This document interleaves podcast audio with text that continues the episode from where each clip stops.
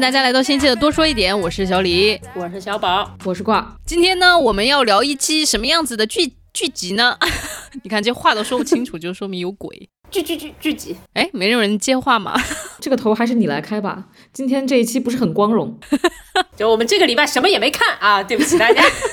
都在上班呢，哎呀，对，这一期就是一期发大水的一期，就是手边的这个提纲明晃晃的写着发大水啦，然后 上面有四个问题，然后四个问题也都特别的水，所以说在此弹幕预警，跟大家讲一讲，这就是一期毫无干货、水到不行的一期闲聊。就如果大家希望在这个播客节目里面获得一些知识或者一些观点的碰撞，那我觉得就是可能现在就可以按下。退出键说的好像之前我们也提供了什么知识和观点一样，对，就是没有，从来没有，从来没有，对，但这期会更少，对，这一期会就是非常明目张胆的告诉你就是没有，对对对对对，然后呢，但是如果就是想听个放松图个乐子，我们也不保证一定能提供乐子，反正就这样吧，我已经开摆开摆，对，嗯，呃，就是想说一说嘛，就是为什么这一期这么水，为什么大家这一周都没有看什么剧，最近也没什么特别好的新剧看吧。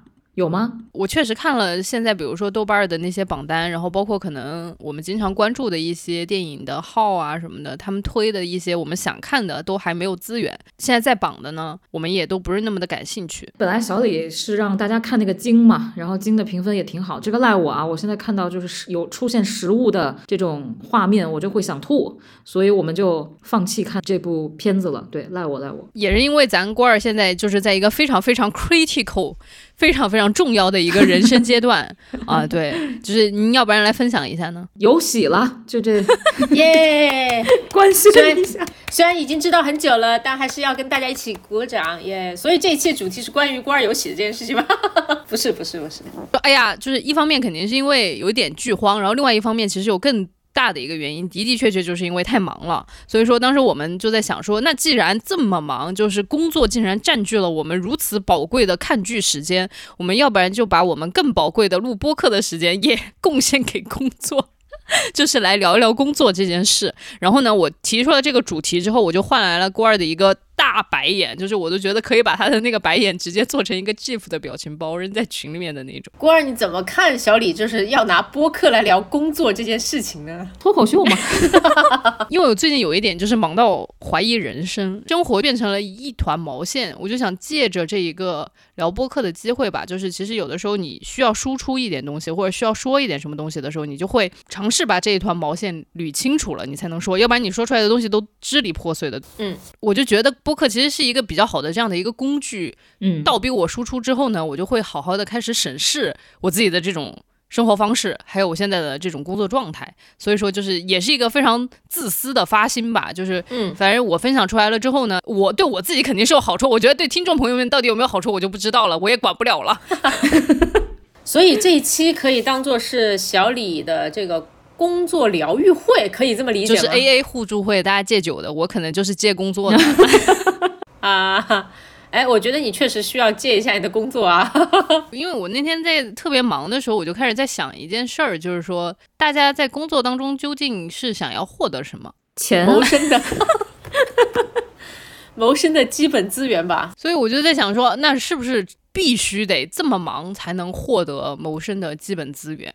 哇，小李，你这个上来这个问题就是一个哲学问题，你知道吗？真的是，因为那天我忙到怀疑人生的时候，我突然就在想这个事儿，我就说我到底有没有资格可以停下来？我我不知道这个问题，这个问题里面有包含了无数个问题啊。是的，因为以前我走过弯路的，我是想在工作里，呃，大家都是谋生啊，我就是想去要爱的，你知道吗？展开讲讲，是你的不对啊！展开讲讲，为什么要在工作中要爱？缺爱呗，就是他。哎，老。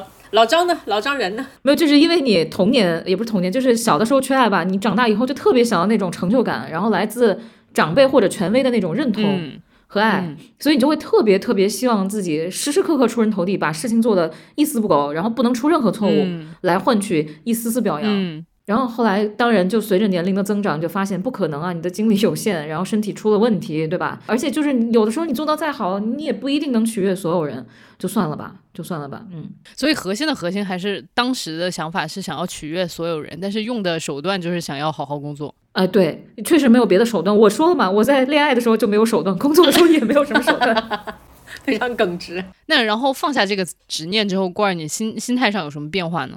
我跟你们讲个很荒谬的事情，就是之前在工作里面，我特别喜欢记别人的生日。嗯啊，我我觉得这是一种惦念，然后当然也是一种虚荣心，因为我我这个人没朋友嘛。然后在节目之前也说过很多次，我不给人发生日礼物，人家一定不会给我发生日礼物。嗯我为了得到生日礼物，就会去记别人的生日，也让大家就觉得我这人挺好的嘛。我就有一个小备忘录，嗯大概记了大概几十个人的生日吧。后来有一天突然听到我一个关系很密切的工作伙伴说：“你这样就会让大家觉得你特别的绿茶。”嗯，就是你记所有人的生日，还不如就等于没有记任何人的生日，大家就会觉得你刻意讨好别人。哦，哦，我真的我特别理解你，你你这么伤心哈，然后就就，但这个说法我觉得也很不公平啊，对吧？然后如果你只记了一部分人的生日，那部分人就会觉得自己很 special，那其他人呢，对不对？那你本质上就是一个对所有人好的一个状态，为什么又要刻意去改变的？就所以我觉得这个说法也很不公平，哎。我我怀疑啊，是因为我记得太记得人太多了，这个生日，所以多到让大家都觉得自己不 special 了，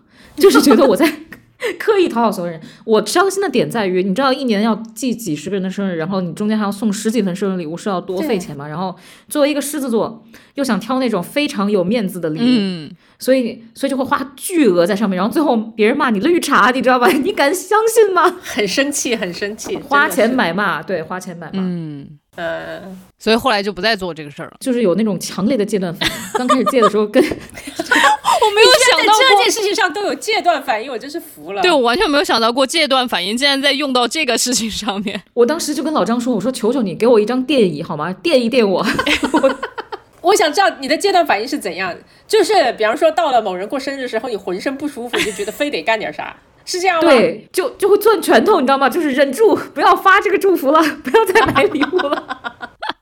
好好笑啊，好好笑，忍住不要去发祝福。小宝，你有这种困扰吗？什么忍住不要给别人发祝福的困扰吗？我没有啊，我只有突然想起来说这人生日好像过去半个月了。所以你完全不会觉得记不住别人的生日是一件让人尴尬的事情。对啊，然后就我有时候会看到，比方说朋友圈有人，我我我特别欣赏一种人哈，虽然说远了跟工作好像关系关系不大，我特别欣赏这种人，他自己过生日会自己在朋友圈给自己发祝福，这样我看见我就可以给他在下面点赞和说哟生日快乐呀。我就是，对，就是你看，就是这种人呢，是绝对不会给别人带来一种你不记得我生日的压力的，因为我自己记得，而且我会告诉大家，对吧？而不会，也不会等着说过了很长时间，然后我突然不小心聊天的时候才说一下，哦，上个月生日已经过了，就就别人说啊，对不起，我忘记了，没关系，我反正你自己发朋友圈，就 你不发朋友圈，给你发生日祝福的可能就三个人，你知道吗？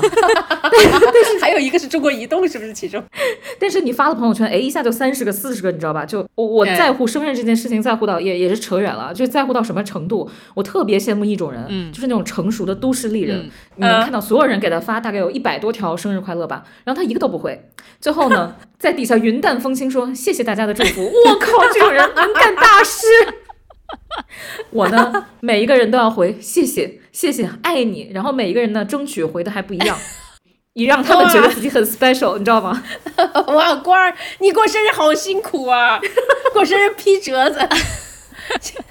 对，对，就是大家送给郭二的祝福可能是统一的生日快乐，但是郭二回给大家的这个这个感谢却是每每一条都不一样。对，我一定要在你过生日的时候给你写个生日快乐，我看看你给我回啥。哇，真是好，大家记住了哈，到时候一定要给国儿发生日快乐，我们会在评论区发，我们会在评论区发出来他的生日吗？笑死！笑死了。哎，刚刚是为什么要说到生日这个事儿？罐儿说到的这个其实是还是一个工作当中人际关系的这个问题哈，所以我觉得小李刚才你问我的肯定不是说你有没有给别人送生日祝福的困扰，你问的应该是有没有这种跟同事相处处理这种关系的困扰啊，没有啊，我刚刚就是真的问 你有没有？他就他问了一个宇宙级的问题，我在试图拆解他的这个问题，但是他的一个就其中一个小小的陨石都能造成巨大的连环爆炸，你知道吗？对，这问题太大了。我我记得小李问了一个很好的问题，就叫做为了谋生需要这么累吗？对，这里就涉及到什么叫做谋生。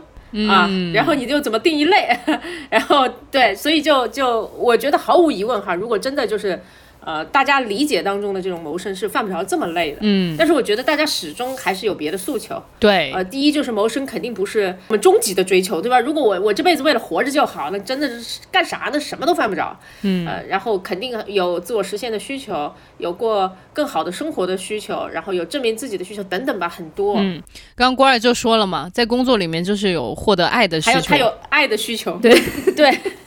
我真的很想打醒你们两个啊，一个求爱，一个就是都不知道小李要求什么东西，但好像都很离谱的感觉。哦，那你说我们都很离谱，那你讲讲你靠不靠谱？你讲讲你的谱。我工作诉求，我还是想做点什么事情吧。嗯，就我觉得做有意思的事情。但我觉得这一直以来都还实现挺好的。但是有个大问题就是，大部分工作做一阵子确实就没意思了啊，这是我最大的困扰。那你现在觉得你自己现在在做的这份工作有意思吗？啊，刚才可太有意思了，因为每天都有新困难。但还好，但还好，就是是有意思的，但确实也很累了。我觉得，我我我觉得我啊，我已经就就不想瞒大家，就反正我自己 Q 自己，我四十多岁了啊。然后呢，大家都知道，我感觉你已经被 Q 过无数次。你有想再瞒过别人吗？就不想主动提嘛。如果小宝现在说自己五十多岁，大家肯定说哦，这是一个新的信息。又是只有我受伤的世界达成了吗？真是的。好的吧。就反正我四十多岁了啊，就就你知道，四十多岁的人就现在哈会有一个感觉，就是当大家就是只目前跟工作相关的主要焦虑都集中在哇塞三十五岁的人怎么办的时候，我作为一个四十多岁的人，我看的感觉就是啊。就会有一种莫名的抽离感，嗯，然后在一定程度上，我会觉得就是说，好多焦虑都跟自己没有关系了。哦，比如呢？比方说，有人说三十五岁以后怎么办？我说啊，凉拌啊，那那怎么办呢？就特别像那个罐儿，我觉得罐儿有的时候对待那个多邻国的态度特别好。你催什么催？你就等着呗。我觉得现在我对工作有一些态度，就是能怎么样就这样呗，对吧？还有就是我我在工作中工作当中，我我就是这工作下面新习得的一个技能，就叫做有一些问题真的可以不用解决。嗯，因为这份工作对于我来说是新的啊，首首先，然后有非常多的问题。毫无疑问，然后就呃，同事新同事就会问我，你为什么不去解决那些问题？有时候还骂我，然后就 就现在小孩很牛逼啊，会骂我。然后我然后我就想说，你知道吗？就是我说我来到这个地方，然后确实发现了很多问题，但是我转念一想，呃，这些问题之所以存在，也是因为它没有影响到这个组织的生死存亡啊，所以它可以不被解决。对吧？你是记得就以前我们老老老举一个例子，就是英国那边在一战是二战的时候去研究那些在在战场中飞回来的飞机，然后研究他们上面的那个钢板怎么样安装能够更加保障这个飞机的安全性。于是他们就去看那个飞机上面啊哪里中弹最多，他们就在哪里加厚它的钢板。然后有一个人就跑出来说，就是伟大的工程师跑出来说，你们应该在那些没有。弹孔的地方装钢板，然后说为什么？你问那里是问题最多的地方，那里是弹孔最多的地方，应该在那里装钢板。嗯，他说。那些飞机都飞回来了，意味着那里打穿了不重要，然后那些没有钢、没有弹孔的地方，然后才是重要的，因为那里但凡中弹，意味着那个飞机根本没有飞回来。哦，所以我就想说，OK，比方说我新来到一个地方，或者哈，你们我就建议哈，给大家一些懒惰的建议，就是如果大家发现哇好多问题啊，不要慌啊，这些问题之所以存在，就意味着它。不不解决也不会影响你们组织和你个人的生死存亡，就这样吧。嗯，小李，你还说说你自己的工作感受吧。我们我我和郭二都说了很多不靠谱的。我觉得刚刚其实大家看起来不靠谱，都其实说了一些自己在工作当中想要得到的东西嘛。比如说刚刚郭二说想要得到爱，然后小宝说的是想要总是做一些有意思的东西。那就是我可以理解为在工作当中遇到一些挑战，然后克服这个挑战之后得到的成就感，可能是你想要在工作当中索取的东西，也不一定哈，就是就是它不一定是克克服挑战才能获得，但反正它有趣，就好像打游戏，打游戏你不一定要被虐的，对，不一定打宫崎英高。对，不一定要打宫崎英高的游戏的，但你也可以获得快乐。哎，我觉得这是一个非常有意思的点，就是这一点完全是我跟小宝学的。就是在我更年轻的时候，我觉得所有的事情都是要呃克服困难，就是我要赢。嗯，这一点我真的是。在我人生前几十年，就是没有遇见小宝之前，我我觉得所有的呃工作学习都是这个样子的。就是比如说，如果你让我打一个游戏，我绝对不会把它调成简易模式。我跟大家透个底啊，就是小宝打所有的游戏全部都是打简易模式。就是我，你等一下，不是。你要偷底，偷你自己的底，你偷我的底干什么？不然呢？为什么要 hard 模式啊？我觉得我一上来就是要打 hard 模式的，我就觉得打普通模式都不行。然后我很想说，我要偷个底啊！就小小李根本也不是什么就是打游戏的高手，然后他现在还要选 hard 模式，这不是有毒啊？对，所以我就觉得这就是一种非常有毒的思维模式嘛。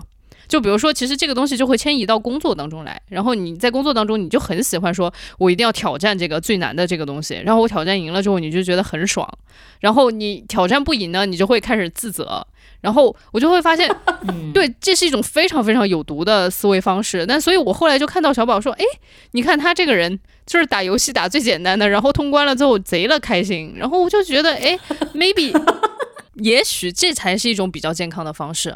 哦，我才开始慢慢在思考我的工作。就是我才开始工作的时候呢，呃，是在一家外企。然后当时我的老板就是绝对是这个外企里面大家听闻他的名字都 会感觉到闻风丧胆的这样的一一一个存在。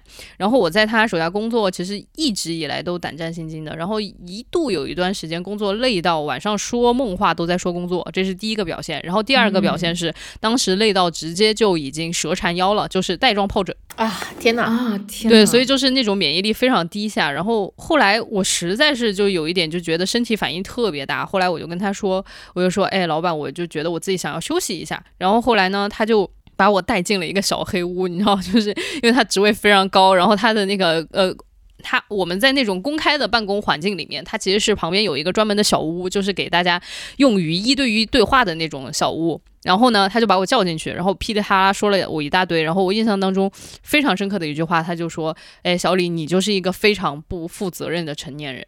啊，然后当时我就觉得哇，这个反差也太大了。第一就是他说我不负责任，我就觉得我就是因为太负责任，所以我才会蛇缠腰，对吧？就我真的就是，你想想什么样子的人在做梦的时候都在说工作，他要是心里面不挂记着这个。我梦里面应该都是吃鸡人吧？怎么会就是梦里面都是工作呢？对吧？然后第二个呢，我都已经蛇缠腰了，你还说我不负责任？然后当时太生气了，然后我整个人就是有那种动物的应激反应，我就感觉从我的脖子一直到我的后背就是处于僵直状态，头疼到感觉自己头要掉下来了。对，确实陷入了那个叫什么呃战逃僵三种模式嘛，对，要么就跟他战斗。要么就就逃跑夺门而出，要么就僵直，然后小李就僵直在那里了。对，然后当时我脑子里面就只有一个声音，就是说我不能哭，我不能在他面前哭。哇，嗯。然后后来就至于我怎么走出那个一对一的那个会议室的，我现在已经不记得了。然后大家知道，就是比如说在外企你提离职，你是要提前一个月的。然后就是我当时，嗯，整整一个月，后来我的老板就再也。没跟我说过话，就直接当我不存在，然后一直到我最后离职要离开的那一天，他突然就走过来就说：“哦，小李，今天你是最后一天啊，祝你前程似锦。”就大概说的这种话。然后我就我说何必呢？在我就是今天要走这天还来膈应我一下，嗯，因为那当然我觉得我也能理解我老板当时他可能有一种觉得。被我背叛了的感觉，因为他对很多人都很严厉，然后我确实在他的这种严厉之下，我成长非常快，也大家都觉得就是在部门里面他是非常喜欢我的。然后，但就这么一个下属突然跟你说我要走了，而且我在这之前完全没有表现出来任何我想要走的迹象，就是工作就是兢兢业业，然后永远就是你交给我什么工作我都把它完成的很好的那种状态。所以说我感觉他应该也是觉得自己被背刺了吧。你这辞职绝对是面刺啊，朋友。就是我觉得，如果是比如说你当面跟他说过很多次有这种意向，他可能觉得 OK，那我有点准备，你这是在面刺我。但我就是特别，我就感觉是自己特别像一个很脆的钢板，就是压力到了那个极限之后，你就啪的一下子断掉，然后就完全没有可以回还的余地了。嗯，小李说这一段，其实你想说的。是，就是你总是挑那些难的事情要去硬刚，对吗？对，然后就是刚到最后一刻把自己给刚断了，然后就是其实这样对身边人带来的这种影响吧，我觉得也是挺大的。你就先不用考虑身边人了，你要考虑自己吧，这钢板都断了，真是的。对，所以我当时就在想说，那我在工作里面到底是为了什么呢？而且我当时为什么听他说我自己是一个不负责任的成年人的时候，我这么大的反应，我就觉得好像在工作当中那个责任感是非常重要的。哇，你这个好像跟渣男谈恋爱。当然，钱老板的能力我不评价啊，但是你就感觉这整套流程都特别的让人熟悉，因为大家都跟这个渣男渣女恋过爱嘛，属于那种最后就他把你伤得体无完肤，然后最后你说我要走了。然后他说：“你背叛我了，你背刺我了，是不是？就就有这种感觉，反应是一样的。其实工作就是很渣的，大家就是在跟工作恋爱的时候要小心一点。就我我先说一下我的浅显理解啊，作为一个稍微年轻一点的，也没什么职场经验的人。我我自己感觉，如果往好了说呢，如果老板跟我说你不是一个负责任的成年人，我可能会觉得是不是因为我把这种巨大的压力化成了一个负面情绪带到了工作中，让他感感受到了，所以他会觉得你自己情绪处理没有处理好，这个管理应该是你自己作为成年人的一部分啊。但是往坏了想，这就是 PUA 啊。因为首先我们要讨论一下这个工作是不是合理嘛？嗯，工作比如说给你的量啊，或者说在你这个年龄能不能胜任这么多的工作啊，能不能承担这么大压力，是不是一个管理者需要考虑的？我我不知道啊，我是作为一个打工仔来来考虑这个事情。嗯，所以其实当时后来我当当然这已经过了非常多年了，我再回头再看我自己第一份工作的时候，我也会在想，就是说我当时是不是应该更提早一点就跟。老板说：“哎，这活儿我干不过来了，这个工作量不是特别合适。如果要做这么多的事儿，你是不是应该给我加个人之类的之类的？就是把这种沟通前置一点，而不是就是真正的呃完全自己消化。其实我觉得那那几年我也得就是叫怎么怎么说呢？就是我也被非常多的这种职场毒鸡汤给毒过。我觉得其中一个毒鸡汤就是说，在职场里面千万不要有情绪。就是我的那个情绪是把前面的小情绪全部都压抑住了，然后到最后一刻大爆发。”就是因为我当时就是喝了一大碗的那种毒鸡汤，就是说你在工作里面，你就是要当一个情绪稳定的成年人。好，然后那我就相当于就是一直压抑自己的小情绪，到最后爆发了。其实那种后果还是挺吓人的啊。那那比如说我就突然一下子走了，那确实有一大摊子事情都没人做了，那怎么办呢？哎呀，小李真的是到这个时候还在反省自己当时是不是还可以做更好一些。哎呀，我觉得真的就是，我就反正私下就我们也很熟，然后我就说白了，我真的没有见过比小李更负责任的成年人了，真的是。确实，我要跟大家分享一个事情哈，有一次就是我跟小李算是一起出去玩吧，然后我要提前走，然后我买好了车票。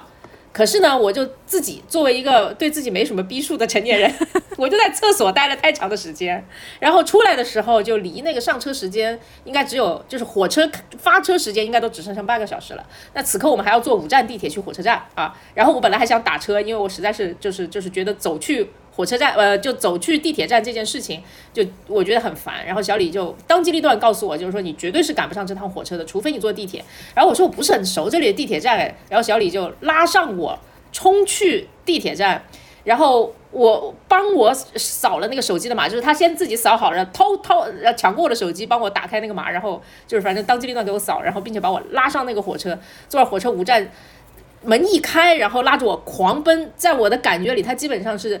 拎着我，把我拎到了闸机门口，然后一手把我甩了进候车大厅，然后最后看我就是走向了那个进站的地方，然后他才离开。然后我整整好踏上这个火车的那那一刻啊，身后的门就关了。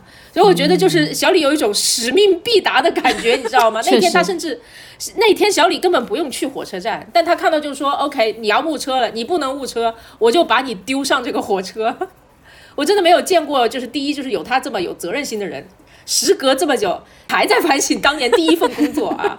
然后第二，就是我没有见过比他就是在尽到自己的责任，哪怕这其实不完全是他的责任，这件事情还能做的这么极致的人，哎，就我只能说佩服我，并且我在此求你不要再反省自己了，好吗？真是的。我补充一下，小李真的非常负责，就是在我肚子里还只有个卵的时候，小李跟我说，你是你这算是骂自己吗？啊，不是，他确实之前是个受精卵嘛，对不对？我们我们实事求 是。然后小李就说：“我给你的未来的孩子买了一套书 好吓人啊！这个是不是有点吓人？就很就很负责。他不但他不但对同龄人负责，他还对下一代负责，你知道吗？确实，怎么感觉自己被骂到了？再说一个，还再说一个小李的闺蜜哈，就是也很长时间没有交男朋友，就是就是就是没有交男朋友，然后。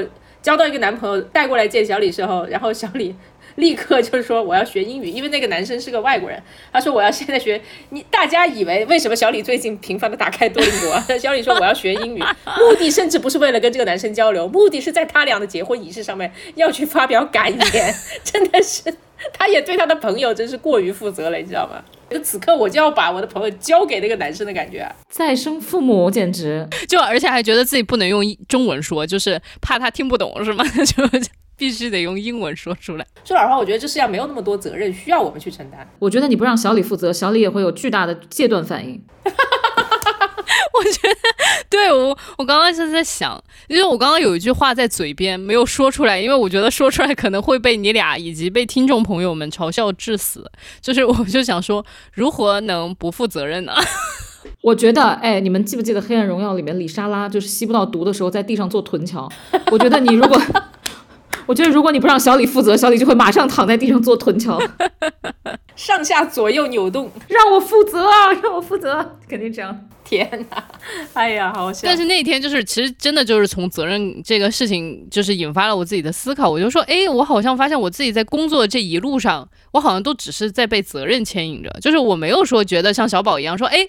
我想做点有趣的事情，都是这事儿掉到我头上来了。我说好，这被分配到我这儿了。我觉得我自己该把它做好，所以我一路上我都觉得我自己对很多事情要负责。就比如说，我要对我的老板负责。我希望，嗯，在他那里看来，我是一个就是得力的下属。然后我希望向我下面的小朋友负责，就是在他们看来，我觉得我能够帮他们分担很多的事情，我能够帮他们调配好资源。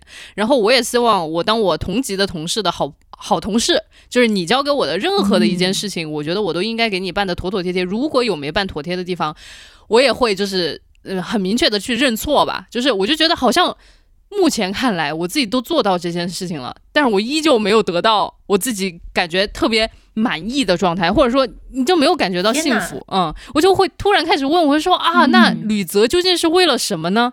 就是那这份工作 到底是为了什么呢？哎，等会儿，小丽，我想问问你，你工作中有特别幸福的时刻吗？哪怕一瞬间？嗯，特别少，所以我也觉得这就是很让我觉得很想落泪的地方。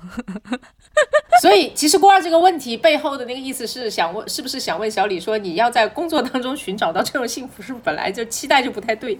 对，因为我觉得你你能听到小李的意思吗？就是以以前他也谈过幸福快乐的事情，就是到海边跟爱的人躺着，我记得是这样吧？差不多吧。这跟工作对吧？这跟工作就毛边不沾啊，对吧？对，所以我突然就感觉梦醒时分了，你知道吗？就是我突然就觉得说啊，你竟然想在工作当中获得这种东西，就是更年轻一点的时候，我就会觉得，对我就是要在工作当中获得，就像郭儿觉得自己要在工作当中获得爱一样。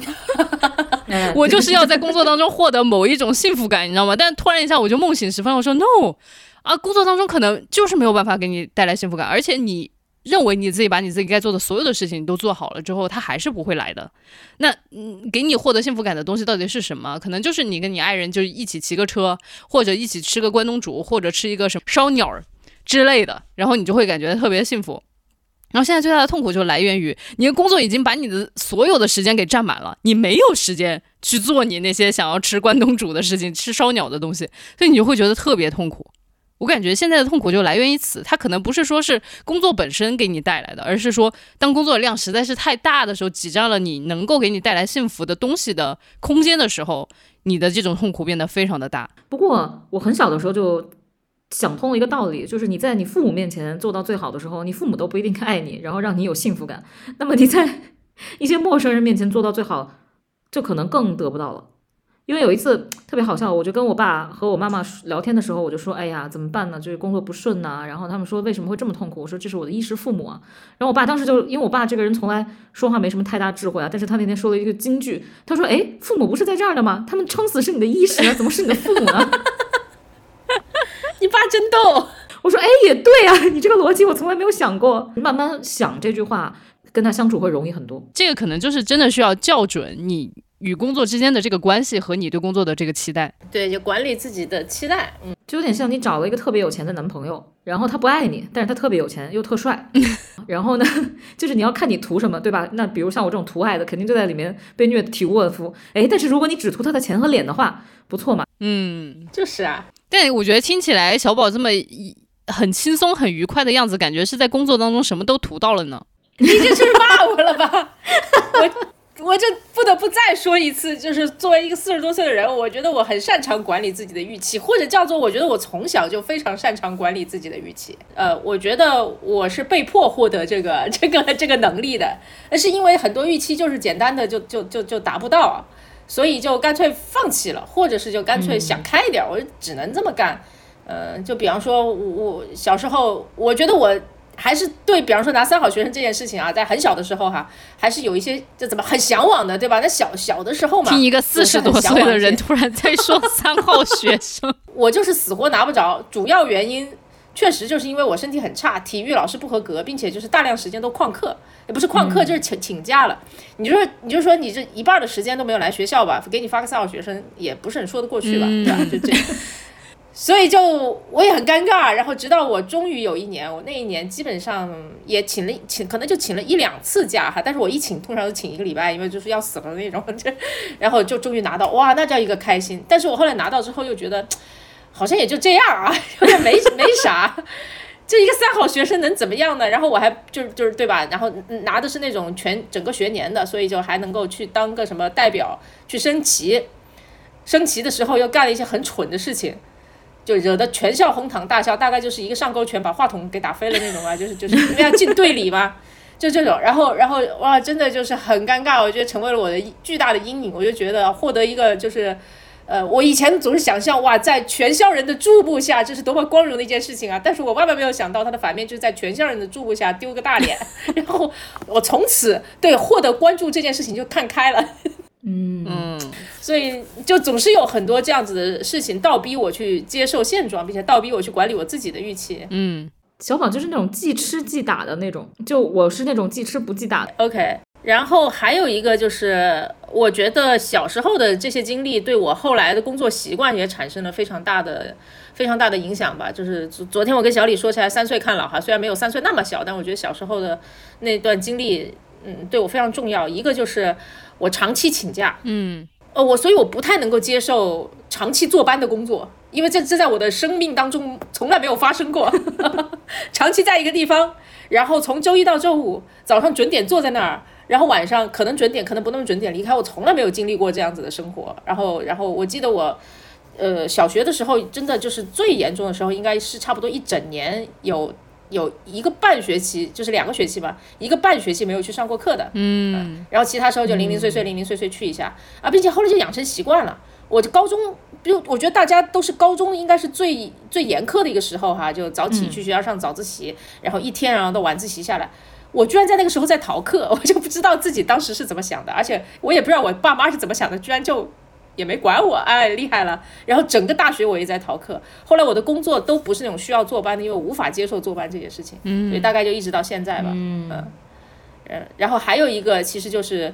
我所谓的不断的去找有意思的事情做的这个这个这个事情，其实也跟我长期不怎么去学校有很大的关系。我不怎么去学学校，然后然后我就老是干点其他有的没的的事情，我就觉得这样的生活很好。嗯，所以现在我依然还是这个样子。呃，就我觉得也许哈，我不知道对大家有没有帮助，就是其实有时候去观察一下自己小时候怎么样获得快乐的，也可以对应到我现在怎么样能够能够获得这个至少这个阶段的。平静的很快乐哈，就前前几天就跟小李也聊到，我就问小李，那你小时候什么样让你快乐的？他想了一下就说学习，果然吧，你现在也是一个热爱学习的人，真的是。不，小李，你是真的小时候在学习的时候能获得巨大的快乐吗？嗯，我还挺爱学东西的。比如呢，是做，比如说一年级的时候让你们写拼音的时候，你你能获得巨大的快乐吗？或者做那种算术题？我从来没有因为学习特别苦恼过，我觉得应该是这样的。呃，而且其实说实在话，我觉得我自己挺适应应试教育 这种体系的，因为它的即时反馈来的太快了，就是你练题就有，就你多练多练，你就是很厉害。就比如说你呃。练英语题，对吧？你练着练着，你那个高考你就是能够，比如说一百五十分的满分，你可能就一百四十好几，就是你就是能刷题刷。也是你，就是有些人也练，有些人就只能拿一幺幺零。我跟你说，我为什么不喜欢应试教育，就是因为他打脸太快。你刷了那么多题，最后还是不及格，为什么？的经历实在是太不一样了，太好笑了，真的是很荒谬。真的，我我高一的时候，我我就不瞒着大家了，我智商真的是特别的低。然后当时我是个理盲，我特别努力学习。然后我第一呃高一的第一学期 期中考试吧，还是月考，反正考了九门。然后我数学就五十多，然后化学四十多，物理三十多。什么？高几啊？高一啊，嗯，哦 天哪，我真的一道题都不会做。然后呢，后来老师就让我反复练那种题型嘛，嗯然后就是他给你讲的时候，你是完全明白的。然后结果换了一张卷子呢就不会了。他问为什么？我说因为数换了。你是你是把那个答案给背下来了吗？我想知道。那后来呢？后来你不是都还挺好的吗？那后来你是怎么解决这个问题的？因为分班了，把理科甩掉了，文科就不用学了。OK，就从光二的这个经历来说呢，就跟大家说，就是 就是给大家一个启发，就是要比较早的发现自己的短板，并且比较早的把它给甩掉。那如果是这样的话，我觉得我觉得我应该停在人生开始的时候。我小学一年级的时候就开始学拼音嘛，然后学拼音我没有学会，你知道当时全班。有两个人，就全年级哈，我一个年级也没几个班哈，小小的学校，全全年级只有两个人没有学会。然后我们两个人就是属于那种在课上没有学会，后来就被老师留堂留到这个这个这个办公室，老师再教一遍，还没有学会。一个礼拜之后我还没有学会，然后但是我大概过了一个月才学会拼音哈，就是上来的那那些最基础的东西，我是唯二的。然后另外一个人后来去上特殊学校去了，大家明白什么意思吗？我我我觉得那个时候我妈天天鼓励我，妈心态真好。我觉得她内心是非常忐忑的，说这就完了完了。哎呦天啊！就 我我所以我想说，是的是的，发现自己短板哈，就回避掉它也更 OK，但是不要太快放弃，好吧？太快放弃可能也有问题。我三个真的太不一样了。所以，我我就觉得这个很有意思，就是说，嗯，刚刚咱们说到应试教育这件事情嘛，那对于我来说就是一种巨大的、及时的正反馈；对于郭儿来说就是一种巨大的、及时的负反馈。其实面刺面刺，对面刺，对，所以。后来我就觉得，就是到工作之后，你其实很少有这种很及时的正反馈了啊，因为你你没有办法再说你这个卷子你做对了你就对了，因为你的工作就是要跟很多人在一起连接的，有很多人就是比如说你们在同一个项目的时候，有人掉链子了，然后那你这个项目本来可以做的好好的，结果这个项目就掉链子了，你就不得不的要要去承担更多的东西。然后我呢，又是一种那种心态，就是我不能看见这件事情被掉链子，就是那种又是负责任的心态，嗯，上升了，所以说就会。导致把很多事情都往自己身上加吧，嗯，特别明白，这种就是王进喜嘛，对吧？就真的，这这不是我说的，这是这也是我父母跟我讲的。他说你们就是那种革命时期会去堵枪口的人。我说对，你说的很对。我说我就是董存瑞的那种。对，但是后来我就发现一件事情，就是。嗯，并不是所有人都能够在这种高强度的压力之下坚持很久。就这个东西，我觉得也跟基因相关。其实这个就回到刚刚，嗯，小宝说的“三岁看老”这件事情来。我我后来记得，就是我到大学了之后，我当时在就是国外念书嘛，然后一开始的时候就是啊语言不太好，嗯，然后就是我同级的学生，就是也是都是中国学生过去的，大家都可努力了，然后就知道自己呃马上要考试，就通宵通宵的熬夜，嗯啊，然后就是想把自己的那个绩点给刷上去。但是我呢，就真的是熬不。不动，就是我觉得这个不是说我心态上的不想熬夜，而是我身体支持不住。就比如说，大家可以熬一整个通宵，第二天去考试，我只能熬到凌晨两点，然后我真的就熬不动了。从这个时候开始，我第一次尝到了身体的极限，然后并且你就知道你自己完全无法与之对抗。最后你就认了，你就说好吧，那这一科我就挂了。我挂了之后，我重新再考，然后但是就重新再考那个劲儿又上来了。我重新再考，我一定要考好。但是你就发现小李其实有一个矛盾的点哦，你在工作里呢，其实你是愿意接受或者愿意给自己制造挑战，去克服挑战，对吧？但你在学习里就没有，为什么呢？或者在熬夜这件事情上你就没有，就说哇，这是个挑战。马上就要说到了嘛，就是说，就是为什么觉得最近这么辛苦，就是在于我感觉已经要触碰到身体的极限了。OK，就我就感觉就是说，在触碰到身体极限之前，小李都是一个好吧，这些事儿都来了，就是都给我，然后我就把那个所有的责任揽过来，就是尽责。然后，但是真的，一旦触碰到这种身体的极限，就比如说你看刚刚说的大学考试的时候熬不动夜了啊，那你就说那挂科就挂科吧，还是命要紧。然后。到那个第一份工作的时候，就是呃，确实已经蛇缠腰了，然后确实已经都急性胃炎，你也就是我当时有一周没有办法直立起来走路，嗯，就到那个时候的时候，你就会说还是跑路吧。但是哦，就据我所知啊，小李平时就现在的工作量，应该比那会儿熬夜考试要重得多得多。那个时候可能不是特别能够高效的去解决很多问题。你现在自己能力涨上来了，你能够就是解决的问题更多了之后，你好像就感觉水涨船高。对你好像感觉你自己能够容受的东西也多了。但是就即便是这样，你还是有一个极限。就一旦触碰到极限之后，你就会说，哎，是不是应该要喊停了？嗯，就这个时候就有非常多的问题就开始出来了，就开始说啊，工作的意义到底在哪里？我怎么一直都要想要当一个，对吧？好同事，结果我最后还是没有获得快乐，就很多的问题都出来了。你这说的特别有意思，就是其实把自己逼到这个极限边缘的时候，就会开始。就就不叫怀疑人生哈，但我觉得这个是好的，是因为他会倒逼你去琢磨我这么做到底值不值得。然后人没有被逼到那个份上的时候呢，就其实都都就不会去想那个问题哈，就是就真正的思考都会属于那种很很很极限的状态。最近有一个同事也是他提出了离职，然后我就觉得。跟他聊过之后，我觉得啊也没事儿，因为我觉得这对他对对公司都是好事儿，因为他就就他就是加了两次班哈，他的首先他那个阈值啊真的是很低，大概就是加两次班，然后他说哦我不行了，然后我说是因为工作挑战太大太累了嘛，他说其实也不是，是在那个时候他就会去想他到底想要的东西是什么，嗯。哦他很妙，他说公司就是两两件事，工作就是为了两件事，一个是谋生，一个是谋爱啊，跟官儿一样，哈哈哈啊，但是他说那个爱其实又不是不是郭儿那。种，我觉得郭尔在意的还是人和人之间的那种爱哈。他说的那个爱应该有一点像那种 大爱，就那种感觉上面那种。我看大家可以看一下郭尔那个表情，就是脸皱到一起，特别像那个重启人生里面那个小姑娘，就是脸皱到一起。然后他最近在学的东西啊，也是修行啊、中医啊这些东西，所以就他就觉得说，那原先的工作量没有那么饱和的时候，其实是不会倒逼他去琢磨这件事儿的。然后一旦到那个边缘，他人就会开始不由自主的思考，然后这到底是为了什么？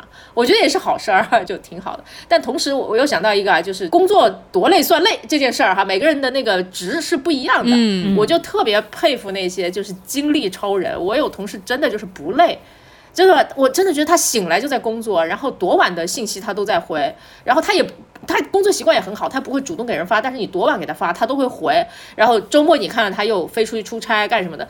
完全就没有那种不会崩溃的感觉，他也不用思考人生的感觉，你知道吗？就是，哎，我就觉得哇，有一些人工作是靠精力，老子的工作全靠毅力，我这真的就是输在了起跑线。但是我特别感谢三十岁以后人的身体不太行这件事儿，哎，就是因为它让你的吃苦终于有了一个天花板。嗯，我觉得小的时候吧，反正我属我属于那种啊，就是有一种特别奇怪的迷信，可能也是因为从小你听到那种教育全都是吃得苦中苦，方为人上人。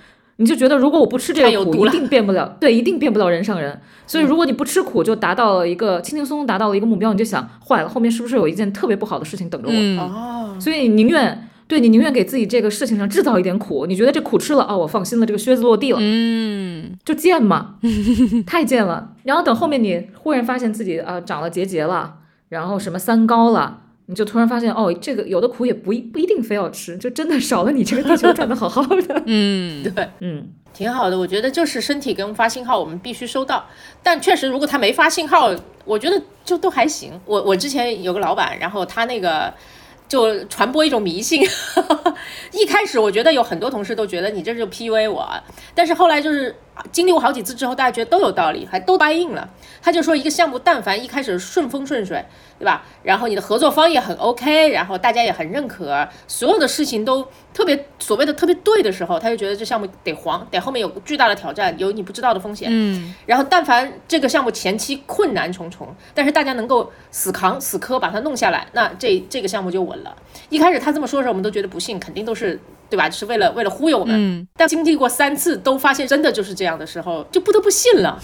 就很妙，你知道吗？就这个事情，就就我我自己觉得是说出来对大家没什么帮助的，但是我不知道你们有没有这类似的经历。我觉得特别诡异的一个事情，就是在中国，这个定律一定是真的，一定是真的，百分之百真。特别顺的剧组，哎，出来的东西就一般。嗯。特别困难剧组就出来爆款，哎，但是在国外的时候，我记得做项目，我记得特别清楚，就是团队啊疯狂掉链子，然后我扛到最后，真的我扛到最后，觉得自己做出来一个特别好的救场的东西的时候，然后最后这个分数或者是这个客户的反馈都巨差，嗯嗯。但是如果你们团队都特别强，都特别好，顺风顺水，那最后结果就巨好，嗯，就没有这种拧着是，就是就是不吃苦，你也可以达到一个巅峰。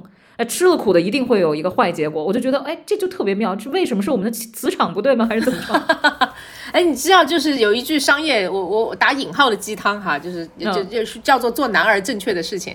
然后我老觉得这句话有问题，就是我觉得难这个词儿不应该放在前面，你知道吗？做难而正确的事情，应该是做正确。的事情，哪怕它很难，对吧？这是正常的逻辑。嗯嗯但做艰难而正确的事情的时候，就好像你要先挑一件难的事情。对，嗯，这个其实就跟刚刚我说的，打游戏我就一定要挑难的，难的这个，你是被毒害了。对我我觉得这绝对是一种非常非常有毒的一个思考方式，就是这事儿不难，它一定不对，这事儿难了它才对。对，有我我我也看过别人解释，就好像就我国的人口实在是过于庞大，并且大家都还挺。聪明、勇敢、智慧的，所以就是容易的事情早就被别人挑走了。哦，可能有一个这样的特殊的国情在里面。嗯，这是一个胡编的，你不要认真啊！你不要认真。我刚刚也只是在这我编的胡编的认真而已。好的，好的。但我觉得，我觉得仔细想想是这样的啊，因为在美国做，不管是做 case 也好，还是读书的时候也好，觉得事情真的很都挺简单的。所以这么一想呢，就如果你连简单的事情都做砸了呢，那确实分数或者说这个反馈就不会太好。嗯，然后大家如果稍微，比如说你的白人同学稍微动动脑子，黑人同学稍微少蹦点迪，然后中国同学稍微少背刺一点啊、同组的伙伴，那么这个项目一定就会蒸蒸日上，因为它本来这这事情本来是不难嗯。哦，就是所以所以说，在我国就是很多事情的起点，它就是更难的。对，应该是，应该是，我猜是。而且我觉得可能就是当我们有了这种巨大的惯性之后啊，你就会觉得就是说必须得难，这个事情它才有可能对。其实大家真的可以稍微想一想，就是我们削尖了头要去考大学，对吧？就是进高考这一关，其实真的挺难的。就是有多少学生能够学这么多年九年义务制教育之后，然后再上高中，然后最后你能到二幺幺九八五，那真的就是万里挑一。说实在话，大家仔仔细细的去看一下那个比率。所以后来我们就是太习惯于这种吃苦的文化之后，以至于你到人生的其他阶段，你可能都还是摆脱不了不掉这个印记在你身上留下的这个深刻的印象吧。是，我就想到以前就是是鲁迅说的吧，有一句老话，嗯，真的是鲁迅说的吗？就是那那句话叫叫做“世界上本来没有路，然后走的人多了，就变成路”，对吧？是是他说的吧？啊，这确实是鲁迅说的。这个话我应该没有记错，但我想过来反过来有有有一句话叫做“这世上本来有路，走的人太多就堵上了，就不是路了 ”，这很这是我们的生存现状吧？确实是，确实是，哎呦确实是在国外，在国外反正就一个 case 嘛，那人就平均分出去就好了。嗯，嗯，不会有一个 case，比如说有什么恨不得十几十个人来竞争，嗯然后大家互相刺来刺去，最后人都刺死了，然后你发现项目 A 没有推进，就很容易发生这种事情。对，我想起来一个很小的事情，就是呃，大家知道筋膜枪这个东西哈，就是突突突突突，就这个玩意儿也是美国人发明的。就是我觉得美国人经常发明一些很莫名其妙的东西，然后呃，这个东西在一开始发明出来就是就是好像也也是拿了专利，而且还卖的非常的贵啊、然后我记得如果你买美国进口的，几千块钱一把。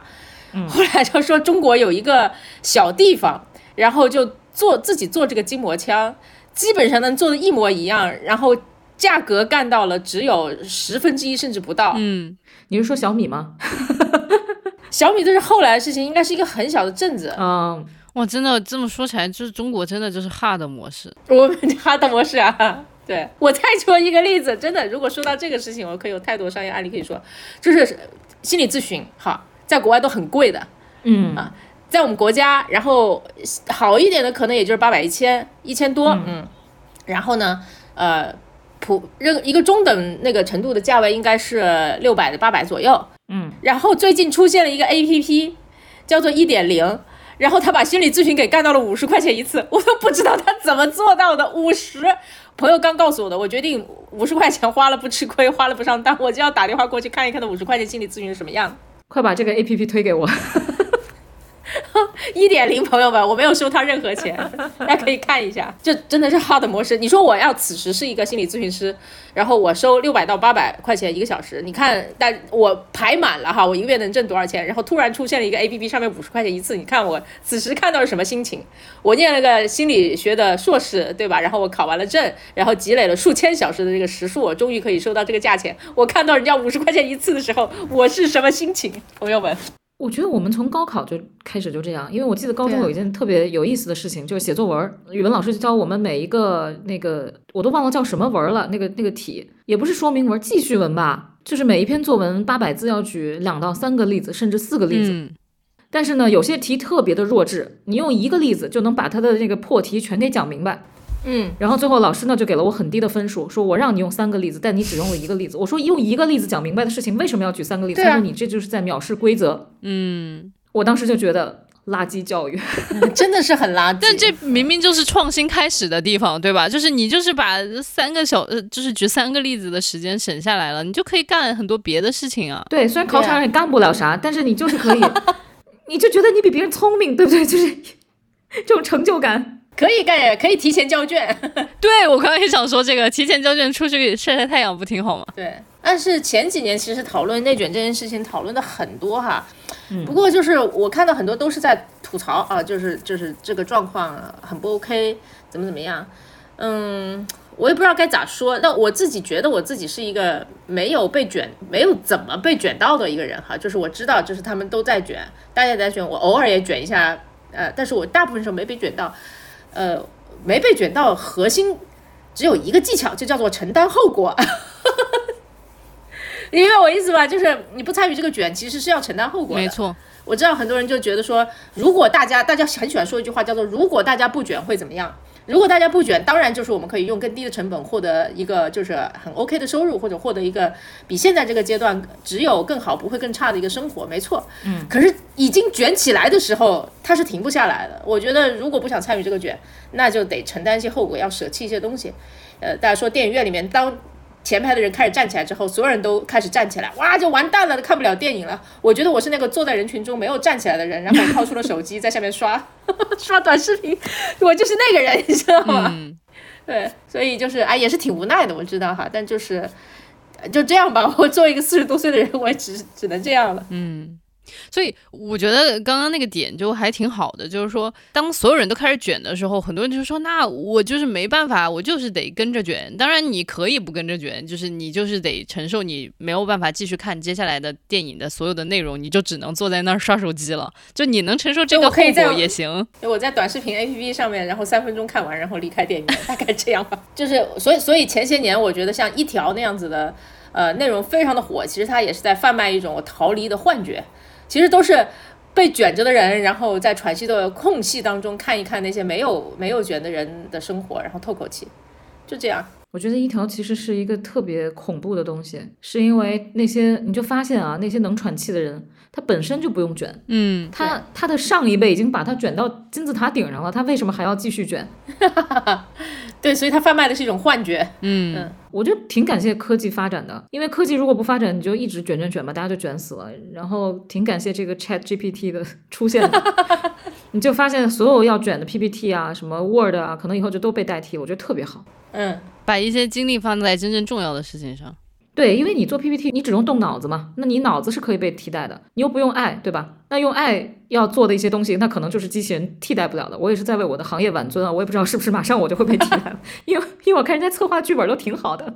对，替代了就替代了，替代了，我觉得我就待着吧，真是的，替代就提前退休了，嗯，对，所以说到最后，就工作也都是一场虚空 啊。所以我们这一期就是真的就是聊到最后一一场虚空吗？哎，反正对于我来说，我还是有很多启发啦。那你自己的启发，你说说看吧。我其实还是比较想回到刚刚说到的那个点，就是很很感谢一些极限的状态。就是在极限状态的时候，其实你会开始去思考，对你与你来说真正重要的是什么。就比如说，如果我不是最近工作这么忙，那我们可能就是每一周还是像之前一样，对吧？呃，更闲的时候看电视剧，然后比较闲的时候就是看一看一部电影或者看两部电影，然后大家比较从容的可以聊这个节目。然后当你真的非常非常忙的时候，你就会觉得，哎呀，他都侵占到了我这个聊天的快乐时光。就是不瞒大家，就是我们三个人就是每周聚在一起这个瞎聊的这段时光，对于我们来说其实是一个挺充电的这样的一个时间。对，当你就是说你真正的工作都已经把你非常充电的时间都已经挤占了的时候，你就会开始想说，哦，那我是不是要在这个当中做一些选择了？你是不是就可能得说，哎，这个工作量实在太大了，我干不过来，嗯，然后就是在这个时候，你才会觉得自己真正重要的东西会浮现出来。嗯，我有一个朋友，然后他呢。不会像小李这种，就是用工作压榨自己。他想不清楚事情的时候，他就会去蹦极或者跳伞。他说，每次在那种死一就是将死不死的时候，你就会想明白很多事情，会放下很多执念，然后蹦完极、跳完伞，可能换个工作什么的。然后等下次或者说恋爱再不顺了，然后再去蹦个极、跳个伞啊，然后回来说，哦，这时候也可以分了，就觉得还挺好的。都是给自己找一种极限状态，对吧？我其实觉得特别好玩的是，我们那天不是聊重启人生聊的特嗨嘛？嗯，我觉得他不管是蹦极还是跳伞，或者说他之后的重新找工作，或者是重新恋爱，其实也都是重启人生的一种方法。因为你通过换工作，或者通过换恋人、换生活方式，你的那个生活路径就跟以前不一样了。嗯嗯。所以它也是重启的一种方法。那么，如果你重启的次数比较多，会不会到了稍微年岁大一点的时候，就全部都看开了，就说这个女机长我不当也行了，我就想回去当公务员？会不会有这种返璞归真的时候？那不就是我换了一百份工作了吧？对，所以你的重启次数就很多嘛，你就会比别人看得更通透嘛。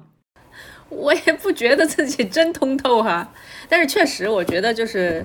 经常切换一个状态，我觉得两种吧，就切换状态也是会给自己启发的。嗯，还有就是把自己逼到极限，然后那一刻你的身体就是会告诉你，此刻你最想要的是什么。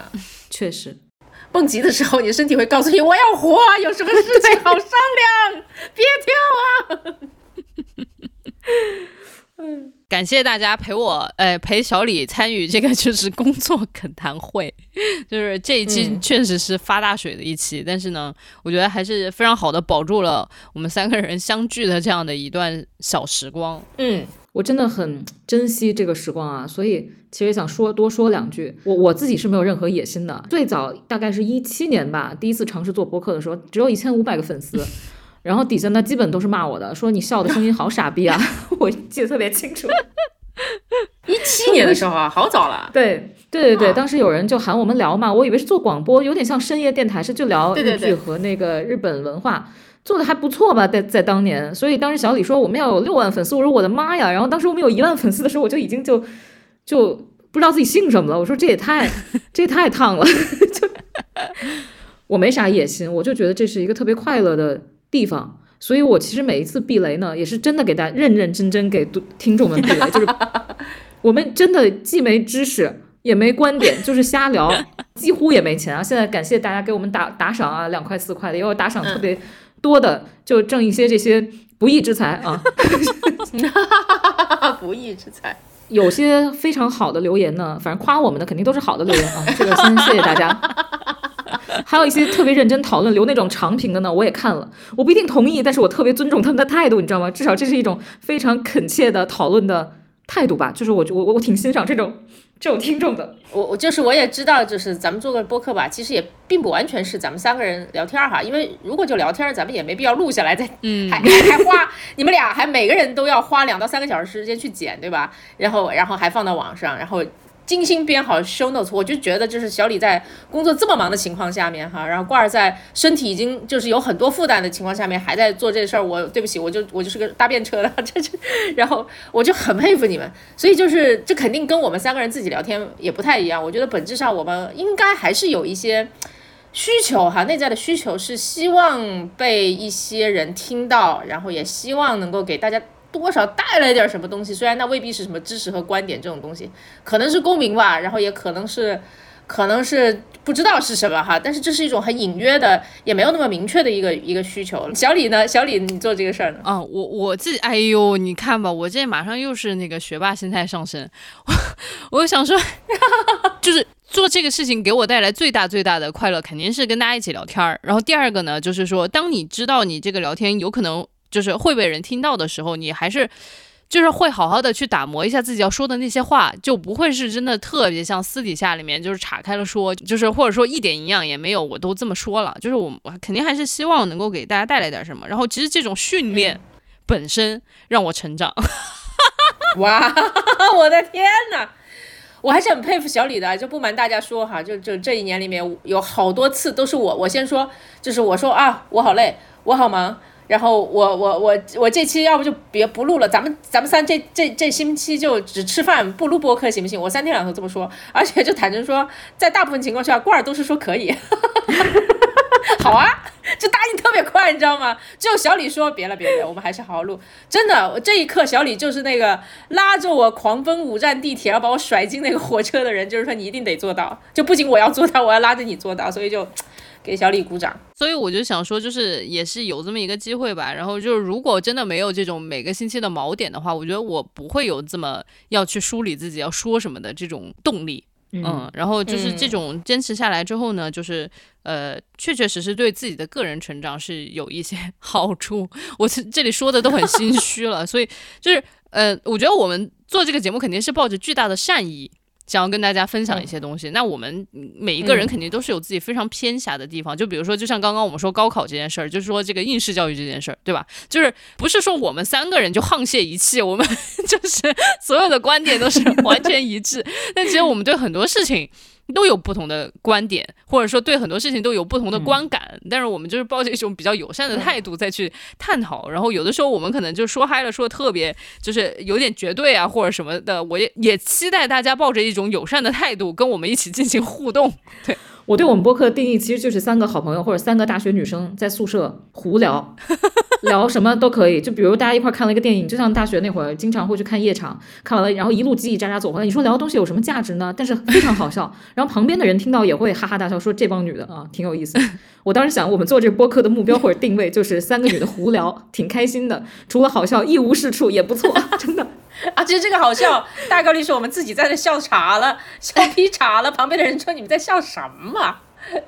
但是真的，你看那个 YouTube 上那种特别著名的憋笑挑战，你就是听着别人笑，然后看看你能不能不笑，最后大家都憋不住，都会笑。你光是听别人笑就很开心，好不好？嗯，笑是会传染的。嗯。你看，刚刚我们这一段就已经展现了，就是我们三个人的完全怎么说呢？就是展现了我们三个不太一样的看法吧，还是或者态度吧，对吧？我们三个对这件事情不太一样的看法。就郭二本来说，哎，就三个，咱就三瞎聊呗。然后结果哪知道这中间有一个就是该死的学霸，就说我靠，这聊天我可得 卯劲儿了准备。